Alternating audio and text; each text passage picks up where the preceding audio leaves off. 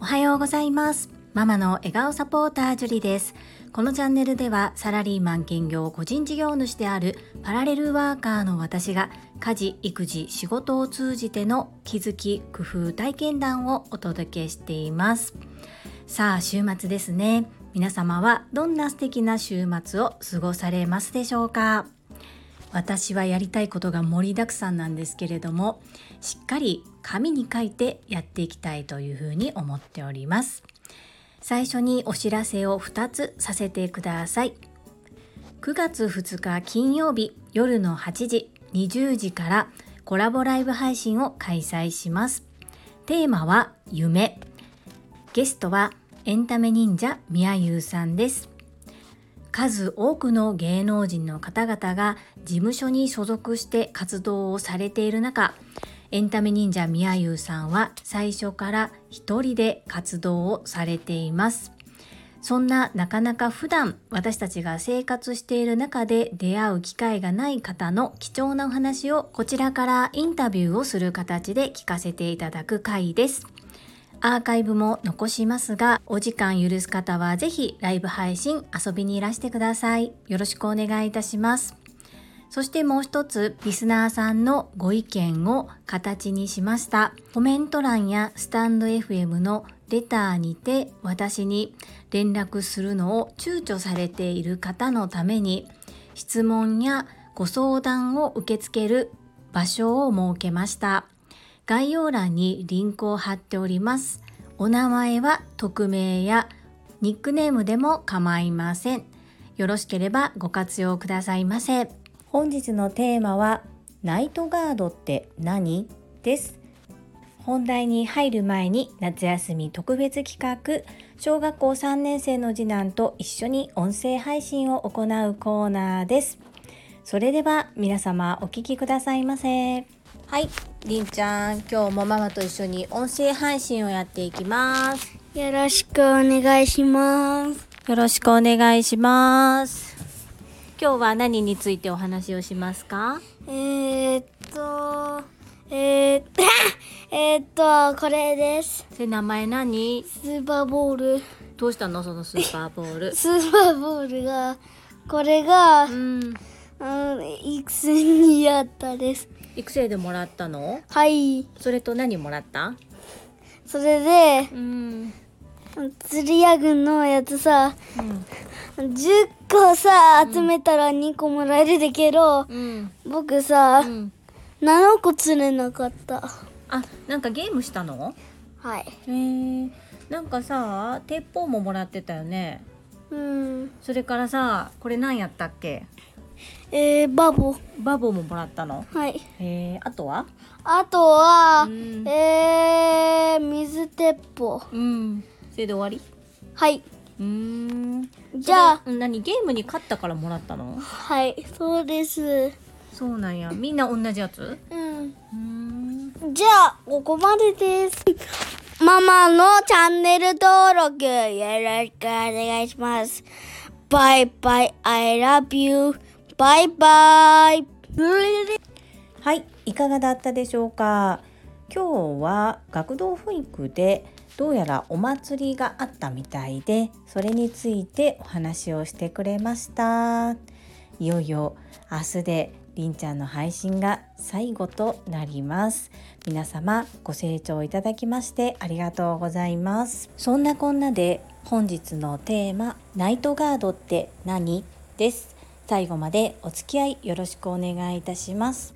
令和の時代は美と健康と学びというボイシーのパーソナリティでいらっしゃる「世界はあなたの仕事でできている」の朝倉千恵子先生のお言葉を私も真似させていただいて今年は歯のメンテをしたいと思いますということを前にもこちらのスタンド FM でお話をさせていただきました。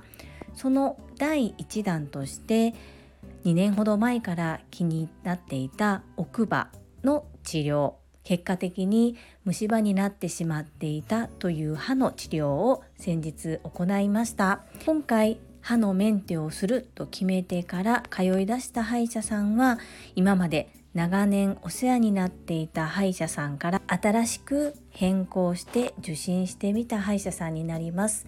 初めて行った時に歯のいろんな角度からのレントゲンを取りそしてナイトガードの説明がありました。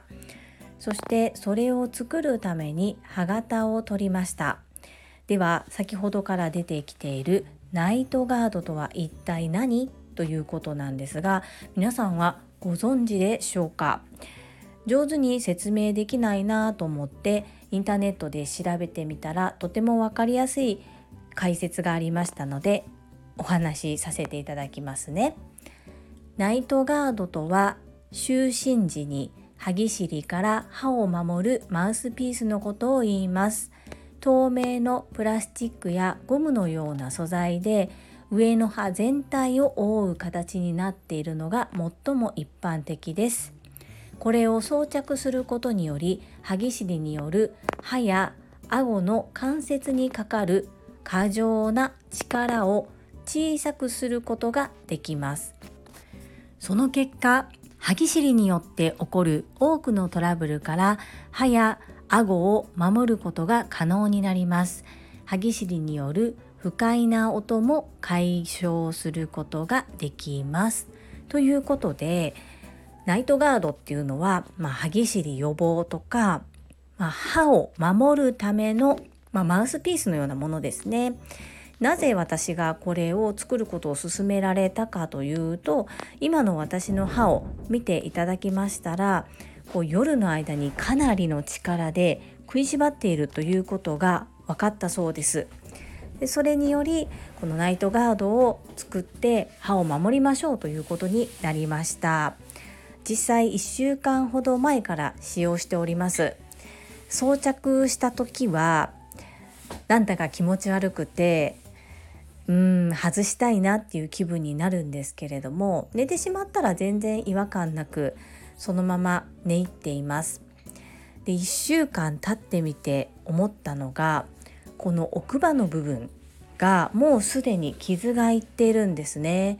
ということはそこに傷がいくほど私は寝ている時に歯を食いしばっているということですね。そういうことが見て取れました。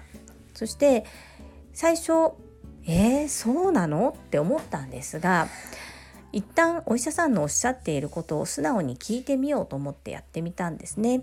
ですがこれで大切な歯が守れるのであればそれでいいなというふうに思っていますこれによる効果っていうのはまだ1週間程度で自分自身全然体感実感している感じがないんですけれどもまた効果が分かればこちらの方でもシェアさせていただきたいと思います。写真を掲載しようかと思ったんですがかなりこう生々しいと言いますかなんかねちょっと恥ずかしい感じなので今回は言葉だけで説明をさせていただきました。気になる方はインターネットでググってみてください。ナイトガードとカタカナで打てばすぐにどんなものかが出てきます。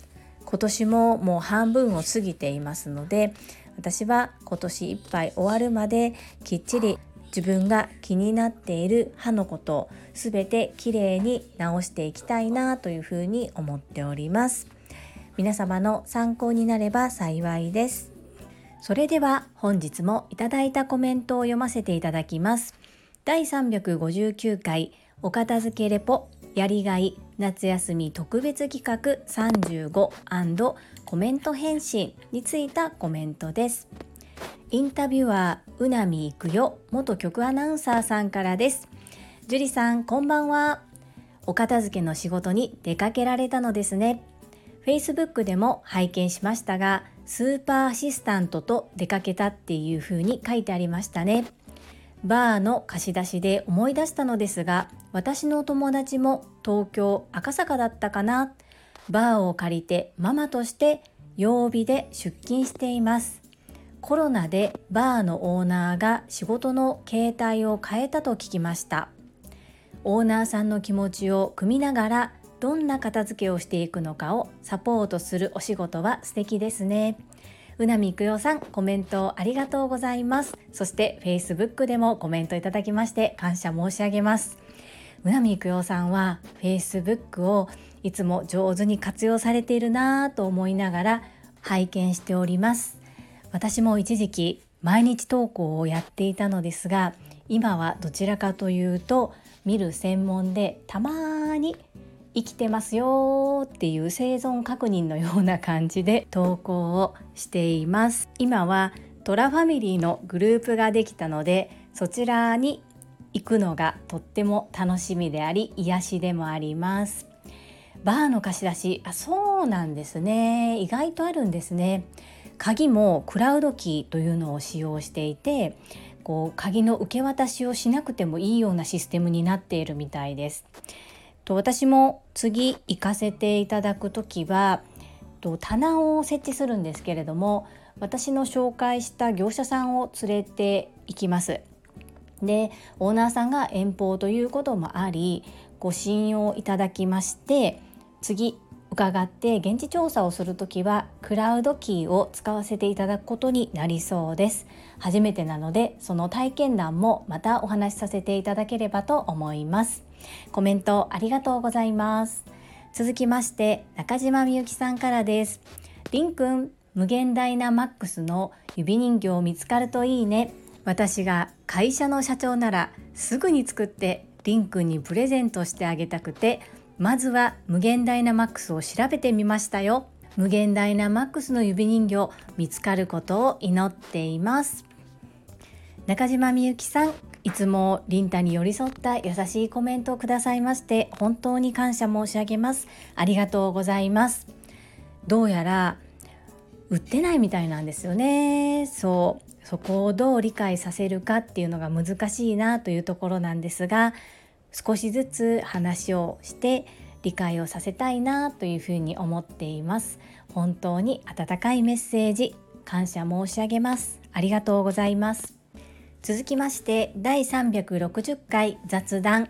変わった韓国旅行夏休み特別企画36コメント返信についたコメントです。中島みゆきさんからです。りんくん、私はりんくんのよろしくお願いしますが大好きです。今日はたくさん聞けて嬉しかったです。もちろん私もりんくんとママによろしくお願いしますと言ってましたよ。いつか直接お会いして言いたいな。中島みゆきさん、本当に優しいコメントいつもありがとうございます。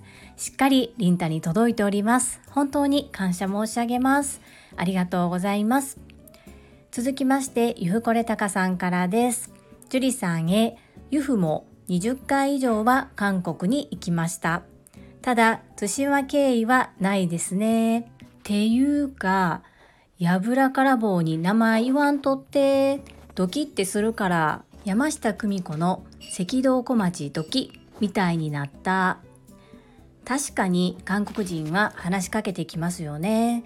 以前インチョン空港で待っていたら利用者アンケートをお願いしますと女性スタッフさんが声かけてきて暇なんで答えていたら日本人でそこそこ韓国語が話せるからかチャンスと思ったのか大学で日本のマーケティングを研究していて教えてほしいことがあるのでいいですかと聞かれました。聞かれた内容はトヨタはなぜレクサスブランドを作ったのか。について聞かれました。あちゃ知らんがなと思ったんですが日本の印象を背負っているのでそもそもトヨタはベンツや BMW と遜色ないクオリティの車を作っています。しかしながらブランドイメージでは高級なイメージはあまりありません。トヨタとしてハイブランドのイメージ構築のためレクサスシリーズを作ったんですよ。って答えたことがあります。頑張ったでしょ？ジュリスト1だからね。ゆうこれたかさんコメントありがとうございます。やっぱり対馬経由なかったですね。初めてじゃないですか？ゆうこれたかさんが知らないとか経験したことがない韓国で私がやったことがあるっていうのはこれが初かなというふうに思います。そしてこの山下久美子さんの赤道小町ドキって調べてみたら発売日1982年の4月でした。私1976年生まれですので6歳の時。いや全然覚えてないですね。ゆうこれたかさん昭和50年代って嘘ついてるでしょきっと。なんかね絶対違うと思います。話は韓国に戻りますがこの突然トヨタはなぜレクサスブランドを作ったのかって聞かれたことに対してとっさにしかもこれ韓国語でですよね。この内容の質問を韓国人に韓国語でされてでここに書いてくださったような内容を韓国語で喋ったっていうのがやっぱりとっさにそれがなかなか出てこないと思いますしそしてこの内容を韓国語でペラペラと答えたっていうところがさすが我らが由布様だなというふうに感じました。すっごいですね。いやー私がたまに韓国語を使うと私韓国語できますみたいなアピールせんでも分かっとるからって言われるのがよく理解できました。完敗です。失礼いたしました。続きましてたまみさんからです。樹里さんりんちゃんこんにちは。体調を崩して数日ボイシーもスタイフも聞けずにおりました。久しぶりに聞いた樹里さんの番組の話題が免疫力を高める食材の回でしたのでタイムリーすぎて驚きました。笑い。早速参考にさせていただきます。娘が K-POP に夢中で韓国に行きたいとずっと言っているのでコロナが落ち着いて受験も終わったら一緒に韓国に行ってみたいと思います。その時はぜひおすすめの場所など教えてください。たまみさんコメントありがとうございます。そして体調大丈夫でしょうか？くれぐれも無理はされないようにしてくださいね。よろしくお願いいたします。そしてお嬢様が K-POP 大好きでたまみさんのことを엄마 って呼ぶって朝倉先生のボイシーでおっしゃっていましたよねそう私はちょうどりんちゃんがそうですね6ヶ月7ヶ月生後6ヶ月7ヶ月ぐらいの時に韓国に行ったっきり行ってないんですよね。なのでもう8年近く韓国に行けてないんですがそれまではね本当に結婚するまでは1年に34回ぐらい行ってたので思うんですが韓国ってトレンドがこうコロコロコロコロ変わるのでおすすめのお店をお伝えしたところで今あるかどうかっていうのはちょっと難しいんですがまた韓国へ行くと決まった時にはお話を聞かせていただけるととっても嬉しいです。教えてくださりありがとうございます。続きましてほめほめドッグトレーナーゆかさんからです。樹里さん今回も楽しい旅のお話ありがとうございました。私も大学時代韓国人の友人にプサンも案内してもらったことがあります。今回のジュリさんのお話を聞いてそういえばプサンは日本から近く船で行けると聞いたことを思い出しました。今回調べたら2時間ほどで行けちゃうのですね。プサン対馬ルートでの入国は珍しいのですねなぜジュリさんがそうしたいと思ったのかそこのお話がとても興味深いです。ぜひとも雑談会でのシリーズ化をリクエストします。ほめほめドッグトレーナーゆかさん、コメントありがとうございます。そうなんですよ。えっと、私、関西に住んでるんですが、実は大阪からもフェリーでプサンに行くことができます。これは、と船内で寝るんですけれども、まあ、そんなゆっくりとした旅も楽しいです。そして福岡かな？九州からは本当に高速艇でサクッとプサンまで行けてしまいますしさらに対馬からは50キロの距離ですのでとっても近く行けちゃいますね。またコロナウイルスなど気にせずに行ったり来たりできるそんな日が来ればいいですね。近いですねきっとそんな日が来るのはそして私がなぜそうしたいと思ったのかに興味を持ってくださりありがとうございます。またどこかでお話しさせていただきますね。そしてゆかさん、うなみ姫と一緒に配信されたポッドキャスト拝聴させていただきました。すごくこうゆかさんのお仕事がどういったものなのかがよく見えました。そして私も小学校5年生の時に犬を飼っていたのですごく懐かしく思いながら聞いていました。私が飼っていた犬、名前はミルクって言うんですけど、ミルクは殺処分寸前で私の母が連れて帰ってきた犬ですなんかこう思い出すと本当にグッとくるものがあるんですけれども家族全員が犬を飼いたいって言ってたんですが母が反対したんですね。それは小学生だった私たちがきちんと世話ができるかどうかがわからない。飼いたいって言ってもあとほったらかしになる可能性があるからということでした。今親となった私はその母の気持ちがよくわかります。でその私たちが欲しいな犬飼いたいなって言ってた時にペットショップには3匹の犬がいたんですね。で全部雑種だったんですけれども白い2匹はすぐにもらわれていったんです。そして我が家に来てくれたミルクはシェパードと柴犬の愛の子だったんですね。で私たちにとってはその白い犬よりももう一番可愛く思えて一番うちに来てほしかったんですが母がスーパーで買い物をした帰りにペットショップを覗いてみるともうミルクしかいなくてで店員さんとお話をすると今日もらい手が見当たらなかったら処分に回るんですっていう風に言われたそうでそれで母が連れて帰ってきてくれたんですけどもその時のことをゆかさんのポッドキャストを拝聴しながら思い出しました。本当に私たちにとってはかけがえのない犬だったんですけど今でもそうやって殺処分の子がいるっていうことがまあ現実に起こってるんだなというふうに思ってそういう子たちを少しでも減らすためにまずは飼い主の方がきちんと教育ができる場っていうのをゆかさんが作ってくださったっていうのを聞いて本当に感動しました。ただ応援することしかできないんですけれども是非これからもワンちゃんのことをどうぞよろしくお願いいたします。わーなんかめっちゃ涙が出てきちゃって 止まらなくなったのでちょっと一旦切ります。はい。皆様本日もたくさんのいいねとコメントをいただきまして本当にありがとうございます。いつも励みになっております。そしてとっても嬉しいです。本当にありがとうございます。皆様最後までお付き合いくださりありがとうございました。最後に一つお知らせをさせてください。